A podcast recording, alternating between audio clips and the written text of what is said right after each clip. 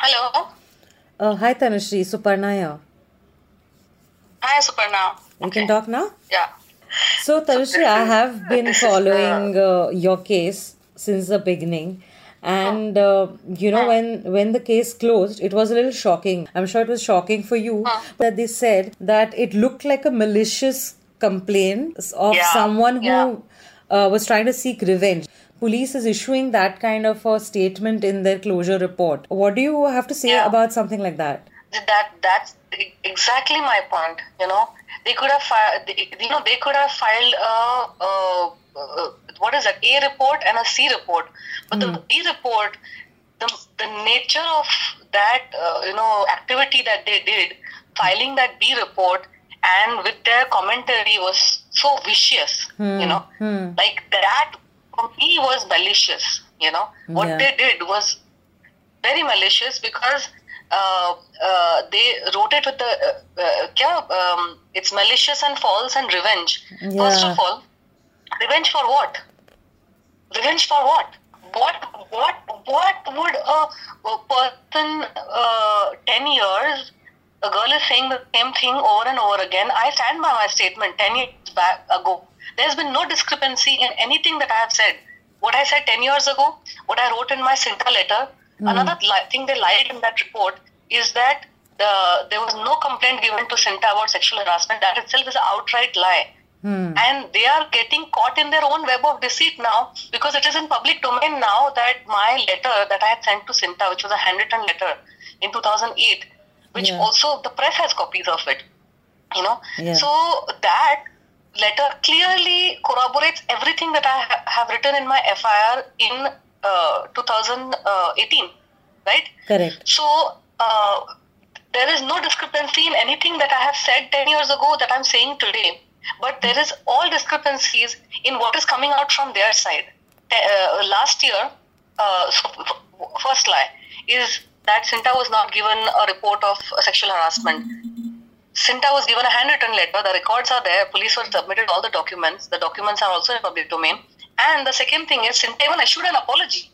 Yeah. CINTAA issued a public apology last year, which is also in public domain, that they did not act on the sexual harassment complaint. They did not act on the complaint and did no investigation whatsoever.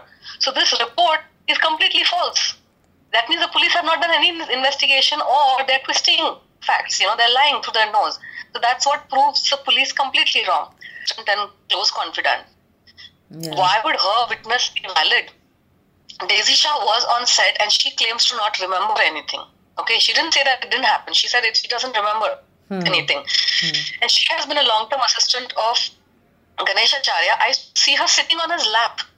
And this is something, there are public videos of it also. People have, every shoot that Daisy and Ganesh did together, there's one point of time that people will see her sitting on his lap. So that is their close proximity. Why will she corroborate my story? Because his name is also in the FIR. He's also one of the accused. Okay. The second thing, they took witnesses from Ratan Jain and three other people. Okay. They are Producers Association members. How can they be witnesses?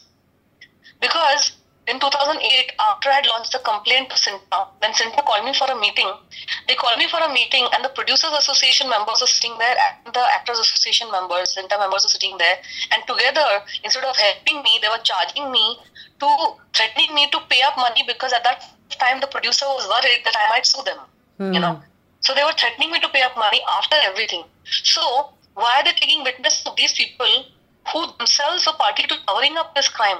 In 2008, they didn't want to take legal action, as in legal action, And the complaint that I had filed with the police, they didn't even take an FIR at that point of time.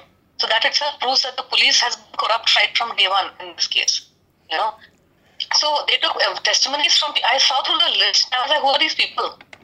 I said, who are these people? They were not even on set. Except Daisy, I couldn't recognize a single person who was on set. Janice's statement corroborated my story, so that should be enough. So what they did is I had witnesses who corroborated my story. Janice and Shiny Sharki, Shiny's half her statement was corroborated. The police didn't even bother to complete her statement because Janice was supporting me. So the moment they realized Janice was saying on my, she was kind of corroborating my story, they just did half a statement and they said, we have to go somewhere, close this and that. And then Shiny had to go home. So half our statement was recorded, and the other half, we kept trying to tell the police to record our other half. They didn't record our other half. So obviously half a statement cannot go as statement, so they cut out the Shiny statement, saying that it's not complete, but it didn't get completed because of them, you know. And Anis's statement was, full statement was given. In a harassment case, two witnesses are more than enough. Third witness, Vaseem, has been discouraged and threatened from going to the police station. We have been trying to chase Vaseem for months. He says he will come, he doesn't show up. Then he gives time and he doesn't show up. Because he's been threatened, he's scared out of his wits. And one of the conversations with my lawyers, he even admitted to getting phone calls, regular phone calls from Nana and his team.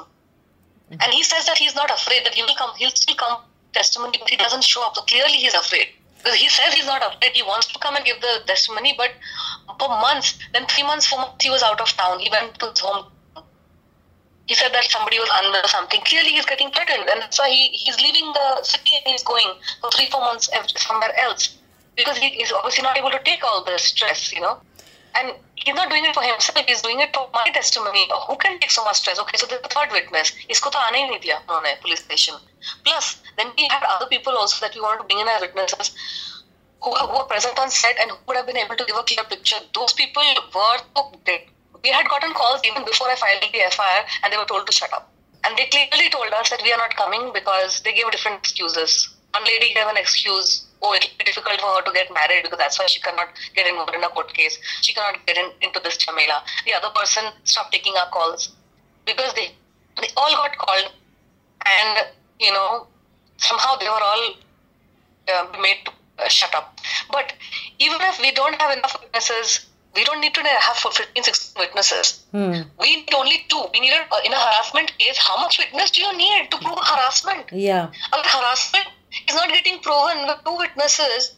What about rape cases that never have witnesses? What about a rape case? When a woman gets raped, she's obviously not going to have 5 people watching it, right? Rapes usually happen in solitude and secrecy. Yeah. And usually the woman doesn't go the same day and report. 3 days later, DNA evidence is gone, right? Usually in rape cases, the DNA evidence only stays for 3 days. And DNA evidence is the best way to convict. Even the DNA evidence sometimes is not enough because they can say it was consensual. Right? Correct. I'm giving an analogy of a rape case, hypothetically. If a rape happens, like Vinta Nanda's case or that other girl's. Other girls. Right? If it happens 12 years ago or 6-7 years ago, how do you prove? Because even with the DNA evidence, even if the woman goes on the same day to the police station, first of all, if it's really rape, she's not in a state of mind to go to the police station. That's the last thing that crosses her mind. So you're saying because that the police has not made any attempt in actually building the case to be able to file the charge? No, they've not. That's what I'm saying. If a harassment case is getting dismissed with all this evidence, what hope is there for any rape to ever proved in the court of law? This harassment case was a clear-cut, black-and-white case. We had eyewitnesses, Janice Sequeira, Shiny Sharki, Vaseem. They were corroborating large parts of my story. You have said that Nana Patekar has bought the clean sheet. You have said that, and your lawyer has said that though that you might file a writ petition and challenge this report. Are you going forward with that? First of all, there is still some grey area whether he has got a clean chit or the police have submitted a report asking for a clean chit from the court. So this is something, there is no clarity on that because the police are simply unwilling to give us the documentation. They are not giving us the documentation of what they have submitted. So there is a possibility that the whole thing is bogus. There is a good possibility that the whole thing is bogus, that actually he has not received a clean chit. Actually, that they have probably just submitted their own report, you know, their own malicious report to get a clean chit, and that the clean chit has actually not come. And maybe prematurely, these people have released it in the press that he's gotten a clean chit. So there is a good possibility because unless and until we get the information, because the police have completely kept us in the blind.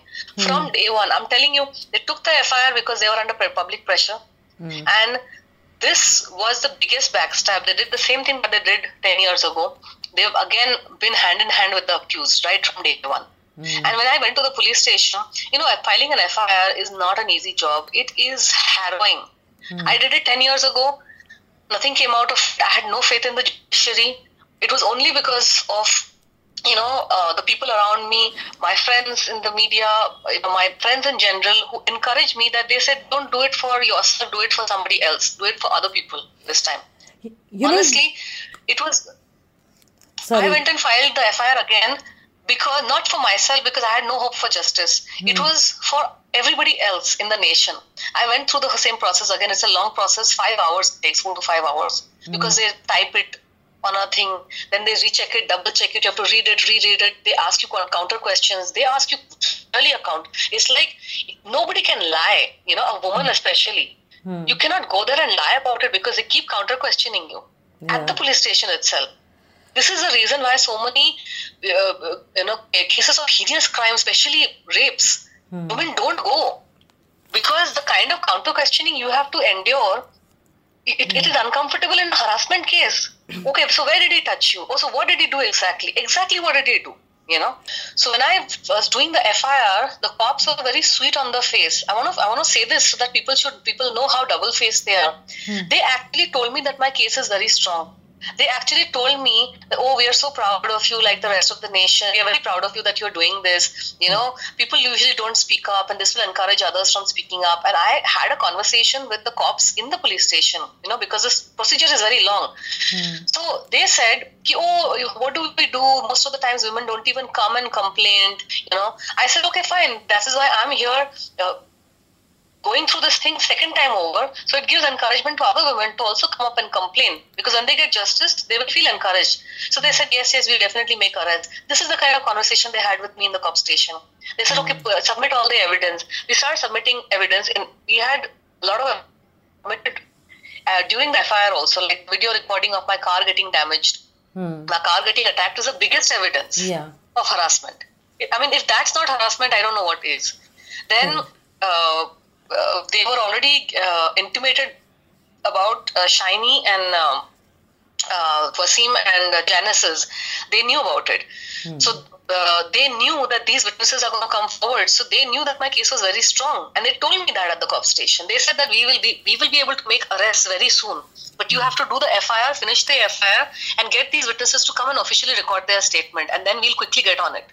So I was under the impression that this is only a matter of time when arrests would happen. But after I filed the FIR, Janice did her witness, and then we took some time to convince Shiny to come on board, and then Vaseem was not coming. So initially, we didn't even realize why Vaseem was not showing up. We really thought, okay, maybe somebody's unwell in his family. He was gone for 4 months. Now, slowly, these cops, they kept us completely in the blind of whatever is going on. Okay, even up until then, we didn't suspect the intentions of the cops, and we didn't suspect what was really going on with our witnesses. Then slowly, I started having doubts. I told my advocate, I'm like, what's going on? I mean, this particular witness of ours, he says that he will come, but he never shows up at the police station. He gives a date. We have, like, my advocate and his team go and waits there, and this guy doesn't show up. Then I spoke to him over the phone, and he was very... like Hilawa, like, you know, he was kind of shaken up, and he's like, oh, I'm not afraid of anything. Why is he saying that? Who is he afraid of or not afraid of? Or, you know, and then he also mentioned that he gets calls and stuff from these people. We have a recording of that also. Like, we submitted that to the cops to prove that our witnesses are getting threatened. Okay. Now, all this, we started slowly realizing that there's something going on, you know. And every time we would ask the cops to give us a detailed report of what is going on, they would not. Nothing. And even this report that they filed, they sneakily went and filed it. They were supposed to inform us that they are filing such a report. The complainant always receives a copy of any report that the police files. Even till date, we have not received it. We got to know of it from the media. Right after that, my advocate called the cops and said, okay, now at least give us the copy of that report. We need to know what is going on, so we can plan for future action. Nothing still. Nothing. No response from the cops. So you still haven't received the report at all? Nothing. We don't even know if the report exists. It is possible that the whole media report could be false. The entire news could be false. Or it could be possible that they've actually submitted a report, and that he's not gotten a clean chit. They've submitted a report to get a clean chit. Because the police cannot give clean chits. The police are not authorized to give clean chits to anybody. By law, they are supposed to submit a report to the court, and the court approves a clean chit. But in this case, I am saying that the police force is all corrupt. So What stops the court also? If the police force is corrupt, then the courts can also be corrupted, right? It's only a matter of how much money is fed to. I mean, in our country, it is not an unheard thing of magistrates and judges and cops and everybody getting bribed. These people have thousands of crores at their disposal. Nana Patekar is now off topic, but this is very relevant to why they can actually bribe anybody and everybody huge sums of money. Nana Patekar's NAAM Foundation is a corrupt foundation that collects huge sums of money. Okay? And this is all in public domain. This is not something that I'm making up by myself. It's all online. It makes huge amount of money by donations from all over the country. So they get donation under the government CSRS scheme.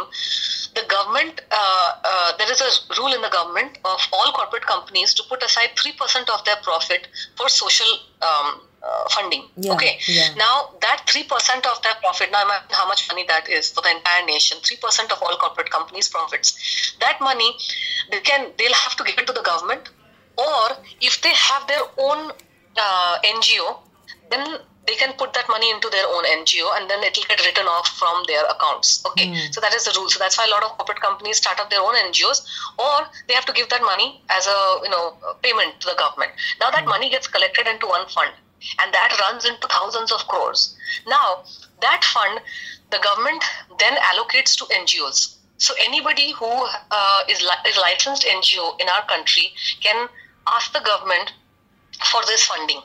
Because I was also approached in the past to start an NGO, there was some political source through which I was asked to start my own NGO, and they said that if you start your own NGO, then we'll give you 200 crores to begin with, So there was one group that wanted me to start my own NGO. They said that they will get this funding from the government. All I have to do is find cause, and they'll fund the NGO. And then I'll have to just do press conferences and stuff like that, and the rest, everything else they'll do. I said, I'm not interested in this. If I run an NGO, I will be the CEO of that NGO. I will run it according to my ways. I will hire people who will actually do the work. I don't want to get into a situation where I don't even know where the money is getting utilized. I said, मेरे नाम पे तुम लोग पैसा लोगे और उसके बाद सब खा पी के मस्त रहेंगे और कुछ काम भी नहीं होगा तो मुझे ऐसा नहीं पढ़ना है मुझे पता है कि ये सब कैसे फंक्शन करता है I was at point of time I was about to leave for the US. I had different plans for my life, so I didn't want to get into all this. I was getting offers to join politics and get into this NGO stuff and whatnot. So I know about this. So there's any foundation in India, that is their first source of funding, government. From the CSRS scheme, they get huge amounts of money, 200 crore. Imagine for someone like me, 200 crore plus they were willing to offer. Nana Patekar being a national award winner and all that, so you can imagine. Second source of funding is these banks. Banks and financial institutions, every year, they donate large sums of money to charity, any charitable organizations. Ek baar mein they give 5 lakhs, 20 lakhs, 25 lakhs. Third source of income is other charities across the world.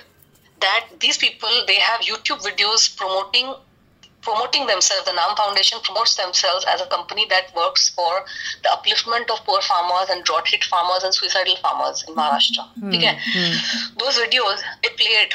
Those videos, they send it also via, PowerPoint presentations and stuff. Typical the way the NGOs work. They send it to wherever they can get money from. So now imagine, this foundation, at the helm of it, is a supposedly respectable actor who has won national awards and this and that. Ye jo pura cloud usne bana ke rakha hai. Now, people from all over the world, NRIs se lekar, foreign institutions se lekar, domestic institutions se lekar, other charitable institutions across the world, because outside of India, in the US and America, there are charitable institutions that collect huge sums of money from people, right? And they in turn also give money to charitable institutions in third world countries or developing countries. Like, so for example, if there's an American institution that has maybe collected, they have like $500 million, and if somebody in India, a charitable organization, so-called, claiming to be charitable organization in India, needs $1 million to have one construction project or some project or whatever, then these guys will pay them in dollars, So that stuff also happens. Churches across the world fund these kind of organizations in developing countries also. So they are getting money from these kind of organizations also. So there is we have no idea how much money they've collected in the name of these poor suicidal farmers. Mm. But the farmers are still committed suicide. And what they do to show, they do one event in a year. Just one event. And I googled it. Hmm. एक event करते हैं साल में जिसमें 200 widows को बुलाते हैं. Widows as in like the husbands, the farmers are already dead. Hmm. Already committed suicide. They call the 200 widows, give them how much? 15,000. Paltry sum of 15,000 rupees. What is 15,000 rupees for a widow farmer family? They have at least 2-3 kids. What is 15,000? It will not even last them 3 months. You know, yeah. With the amount mounting debts, these farmers die because their debts are not 10-15,000. Their debts are in lakhs. Their debts are in lakhs, and that's why that, suppose a farmer has a 3 lakh or a 5 lakh debt. He has no hope in hell. He barely earns like 50 rupees or something in a day or in a month or 100, 200 rupees. Their income is very paltry, especially when the crops get destroyed, you know, in fire.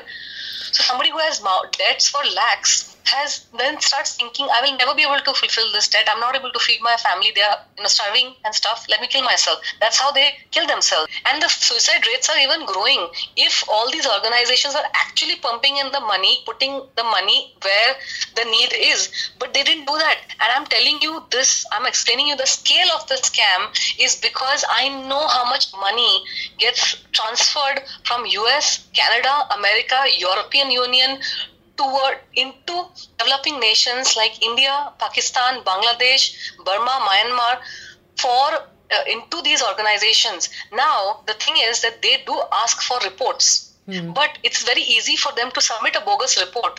They are not going to come over there and check it on ground, what is happening in a small village. They just need report of pictures and of whatever is going on, you know, like a proper folder.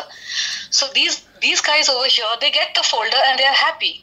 They don't send somebody on ground to actually, and the same report gets submitted to all the organizations. Suppose they've collected $1 million from 5 different organizations. Okay, one organization in America, one in Europe, one in Australia, one from UK. Okay, they collect $1 million from all 5. They submit the same report to all 5. $1 million is a lot of money. $1 million, you have to account for it. And these guys are not calling up the Australian organization to check what report they submitted. They get a report, oh, we did this, we did this, we did that. And they are happy. They do not send people into the ground to actually see ki wahan pe hua kya hai. Gaon mein ja ke ghar mein ghus ke to dekhenge nahi. They have to take the word for it. And why do they take the word for it? Because Nana Patekar supposedly, you know, he has this name of a national award winning actor. That gives him credibility. They'll be like, oh, it's a national award-winning actor, so they're not going to siphon off our money. His name and his position, his background gives huge amount of credibility. That itself is the reason these organizations are putting in millions of dollars, thousands of dollars, even NRIs. NRIs are putting in hundreds and thousands of dollars into this NAAM Foundation. Why? Because they are like, oh, he's a national award-winning actor. He's not going to just siphon off our money. They must be doing something. But the thing is, they don't do anything. They one event in a year, 15,000 rupees, one sewing machine, one sari, cotton sari. And that's it. That's all they have. One big media function, hugging some widows, you know, crying with them a little bit. And this whole hawa is created. This media thing is created that he's such a charitable person. But nobody's digging deep and finding that they're collecting thousands and millions and crores, thousands of crores. There is no hisab. The first day they opened that bank account for NAAM Foundation, they collected 60 lakhs. Within the first hour, they collected 60 lakhs. Wow. 90 lakhs, 60 to 90 lakhs. This figure is there online. Wow. The first day they collected 60 to 90 lakhs. That means per day their collections are about that much. But Tanushree, you know, your case has been so public, and when something like this happens in your case, where there might be a possibility of, you know, people being corrupted and bought over and police not investigating, it is really disheartening to see for people. No, like you said, there is video evidence. At least probably police would investigate who were those people who attacked your car, how, why did they do it, and all of that stuff. Because they never had the intention to give me justice. They took my FIR simply to pacify the public, and they thought it will die over. They thought I will go back to America and then that's it. They can quietly close the whole thing. That's exactly what their intention was. For all you know, when I was on my way to file the FIR, they must have called Nana Patekar and said, "Don't worry, we'll handle it." Hmm. This is how it functioned, right? What we see in movies. This is probably what they did. Another thing, 2008, everybody knows. That's why if the police also knew. That's why they didn't even see. The thing is, they did because they already know who the culprit is, and they know they want to protect the culprit. Hmm. 2008, everybody knew that Manse party and Nana Patekar were together.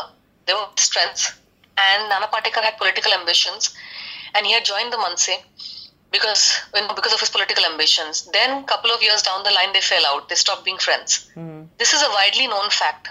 Everybody knows that. Mm. Everybody knows that in the political circle in Maharashtra. Everybody knows that in Bollywood. Everybody knows that. Just generally people know that in Maharashtra. That Manse and Nana Patekar were friends. So, isn't that connection clear? This also I mentioned in my FIR and in my complaint to the police. I mentioned it. That investigate on these lines. Because Manse and Nana Patekar, they were friends in 2008. That is the connection. Why was Manse on my set? Why were they on my movie set? They don't come to movie sets. Yeah. They usually used to burn buses and do all that. Why would they come on a movie set and attack a young actress who's trying to leave? Why would they be there? Clearly they were called. And who would call them? Their closest associate would call them. And if somebody really wants to give you justice, they'll put the pieces of puzzle together. Yeah. One thing is, a girl is saying that she was harassed on set. Then you see her leaving the set, you know. Mm-hmm. Then you see her car getting attacked by random goons. Then you see that the Manse people are threatening her on TV. Those footages we could not find from anywhere. But this is also a fact a lot of people in the media knew. That 10 years ago, there was one footage of Manse doing dharnas on streets where they were saying that we'll get Tanushree Dutta to be out of the city. We'll destroy her career, this and that. This is also there in public memory, at least. Mm-hmm. But they did that, you know. Yeah. So, all this together, all they had to do was get those footages out somehow. We tried to find it online, we couldn't find it. But if they had really done investigation, they would have easily been able to make the connection between, you know, everything. And the thing is, this is such a clear it's evidence, you know. It's like my car video, Janice, what... In a harassment, you don't need so much evidence. I mean, first of all, the police need to define the term harassment. They need to define the term harassment. And my entire day was harassment. I mean, how can that video footage of my car being attacked not be a part of harassment? How can they say that they have no evidence when Janice is speaking? When there is video footage of my car getting attacked, like, for heaven's sake, you know. So this is a clear-cut case of corruption at its deepest, rottenest level. And why I brought NAAM Foundation to the picture is to prove to the public that these people have thousands and thousands of black money, crores, that they've collected unfairly in the name of farmers, that they're not spending on farmers, which they can use at their disposal to squash any case under the sun. Like, for them, giving one crore to any authority is not a big deal. They have hundreds of thousands of crores at their disposal, which is just probably by now. I hope they've not siphoned it across to Swiss bank accounts, but that account can be investigated. That bank account number is there online. If you Google NAAM Foundation on YouTube and Google, that those videos will come. You know, where they make those videos. They make very sad videos of poor farmers and drought land and stuff like that. And those videos are used in PowerPoint presentations to organizations across the world. You have no idea how much money and dollars, sterling pounds, and whatnot is being pumped into that account in the name of NAAM Foundation. But there is absolutely no evidence that they are spending it anywhere. Mm. And whatever reports they file is probably the same thing that they show the whole world, you know. And in getting the money out, it's not the entire money that they're collecting is not getting spent. Not even 1% is getting spent. So they clearly have the money to buy off whoever they want to buy. So Tanushree, they have the money to buy off people. They have the money.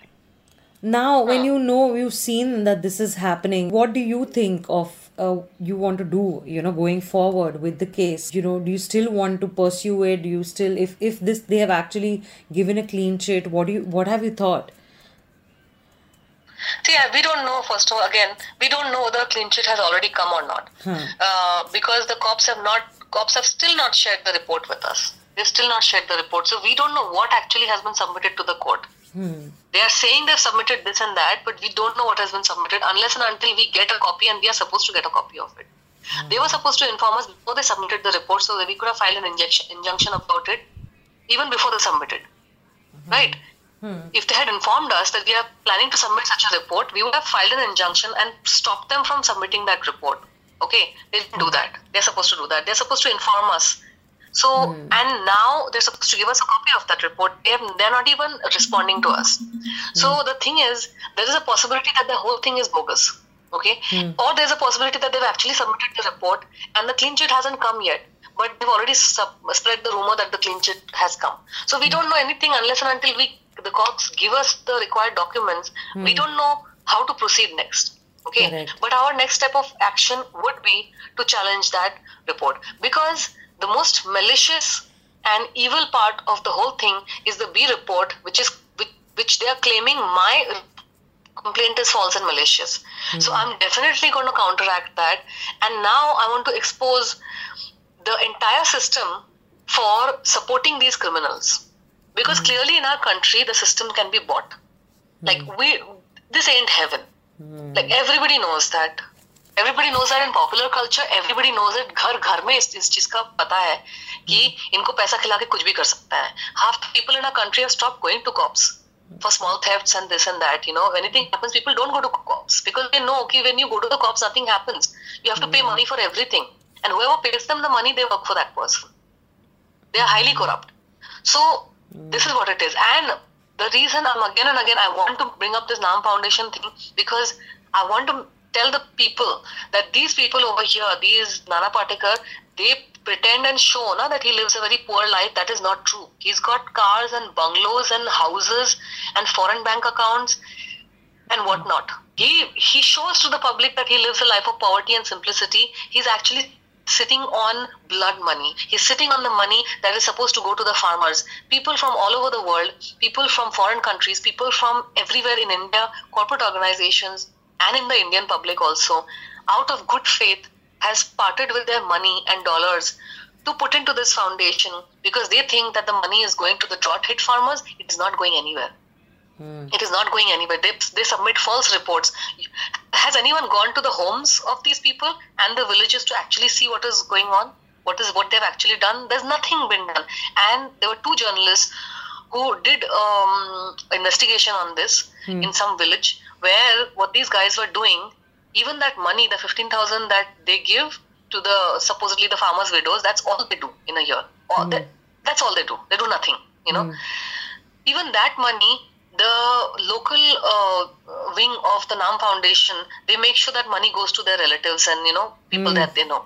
But उसमें भी corruption है, उतने में भी corruption है. मतलब असली victims के पास पैसा जा ही नहीं रहा है. और जितना पैसा ये कमा रहे हैं, उतने में तो एक भी farmer suicide नहीं होना चाहिए.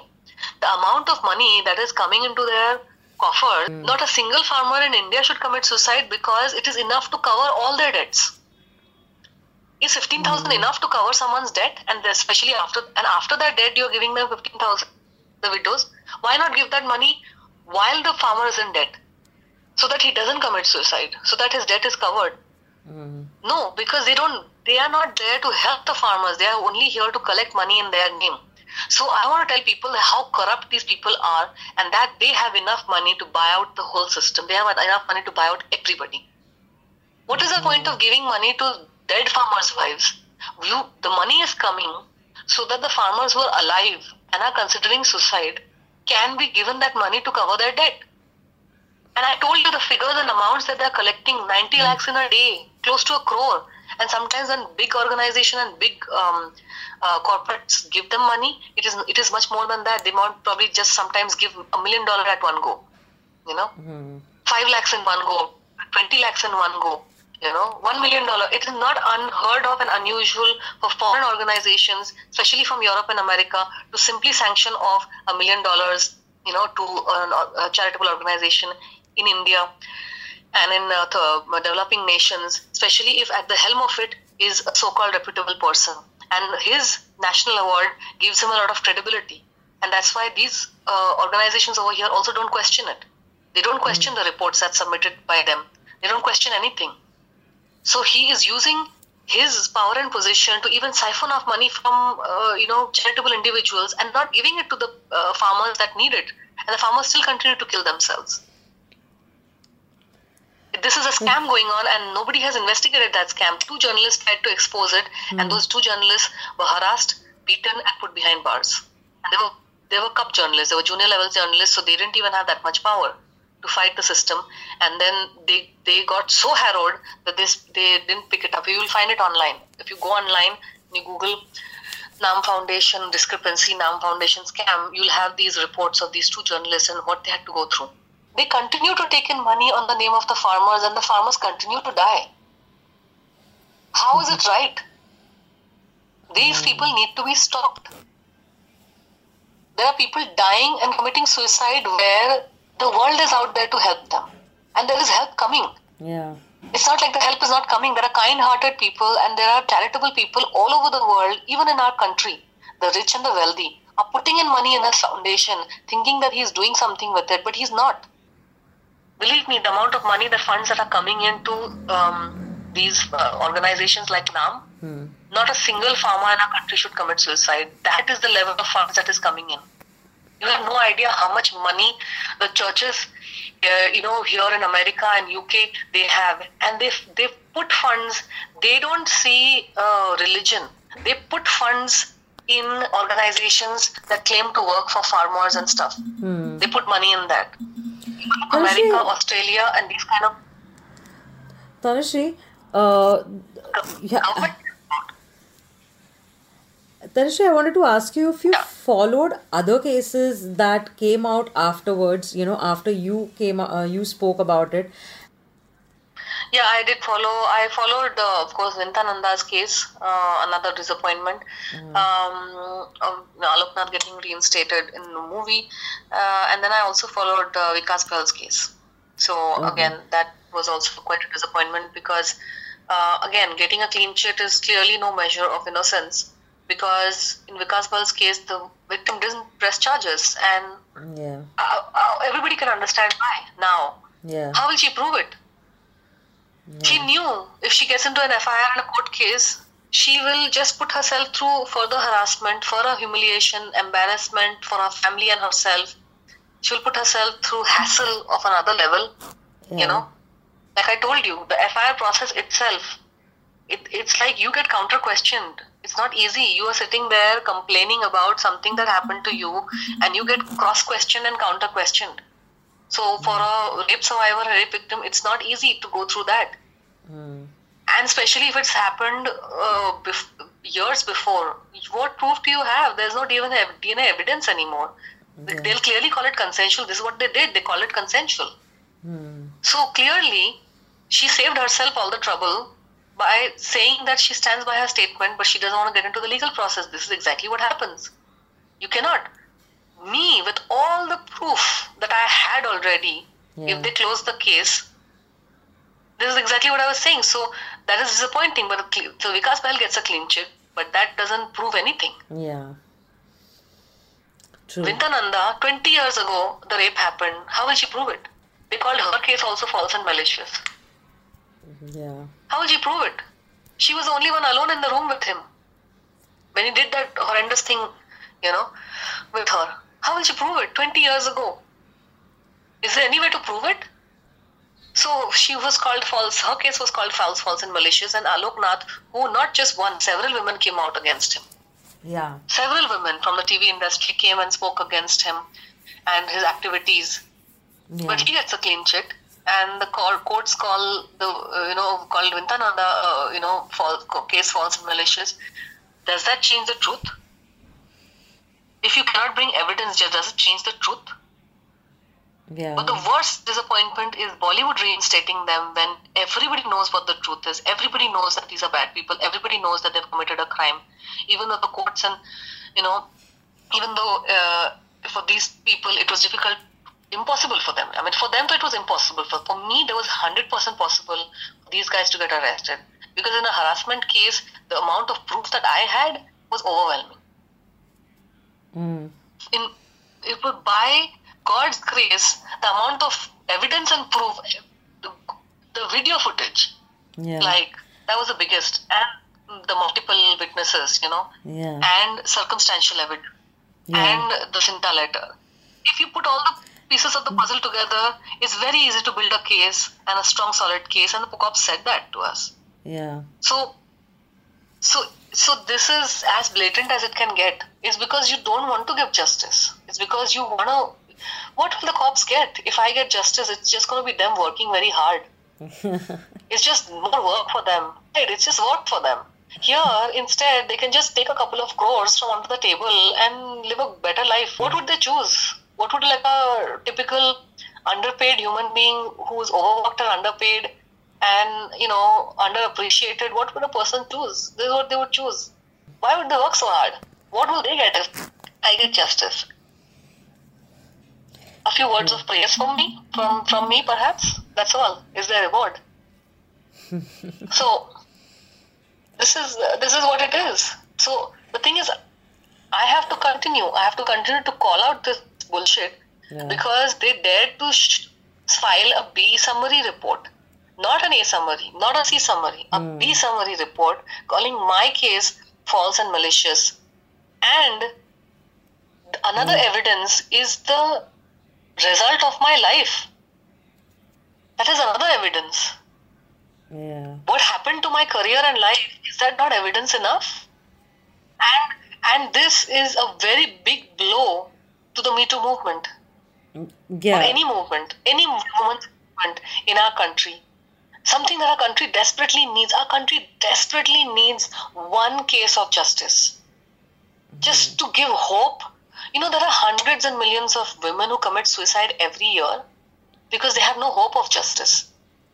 They're broken. They're broken, betrayed by a system that does not support them when bad things happen to them. There are catcallings happening every nook and corner of the country. Women get catcalled, women get eve-teased, women get harassed, molested, raped, gang-raped. This is like the 6 levels of heinous. What keeps you going then, Tanushree? Well, I don't know. I guess it's a fact that they are, some part is personal and some part is universal. The personal part is that obviously when they file a B summary report and they say the case is false and malicious, basically they're calling me a false and malicious liar, right? So obviously I'm not going to take it lying down. I'm going to obviously fight it because they ruined my Bollywood career, and now if I don't fight it, then if you don't fight something, if somebody says something wrong about you and if you don't fight it, it means that you are allowing that lie to perpetuate. And I also have to see my future because I'm also trying to build a future, right? So I cannot let them perpetrate a lie because if it's a lie, then it's a lie. If I am standing for the truth, then you cannot. And if everybody knows, if everybody in India any which ways knows that this stuff happened, and I'm, you know, you can even forgive what's happened in the past because you can move on. But if it affects your future, then no, you wouldn't. In 2008 also I fought because they harassed me on set. When I was leaving, they attacked my car, but they didn't stop at that. They went on to call me unprofessional. They went on to call me all kinds of names. So I had to get up and defend myself, right?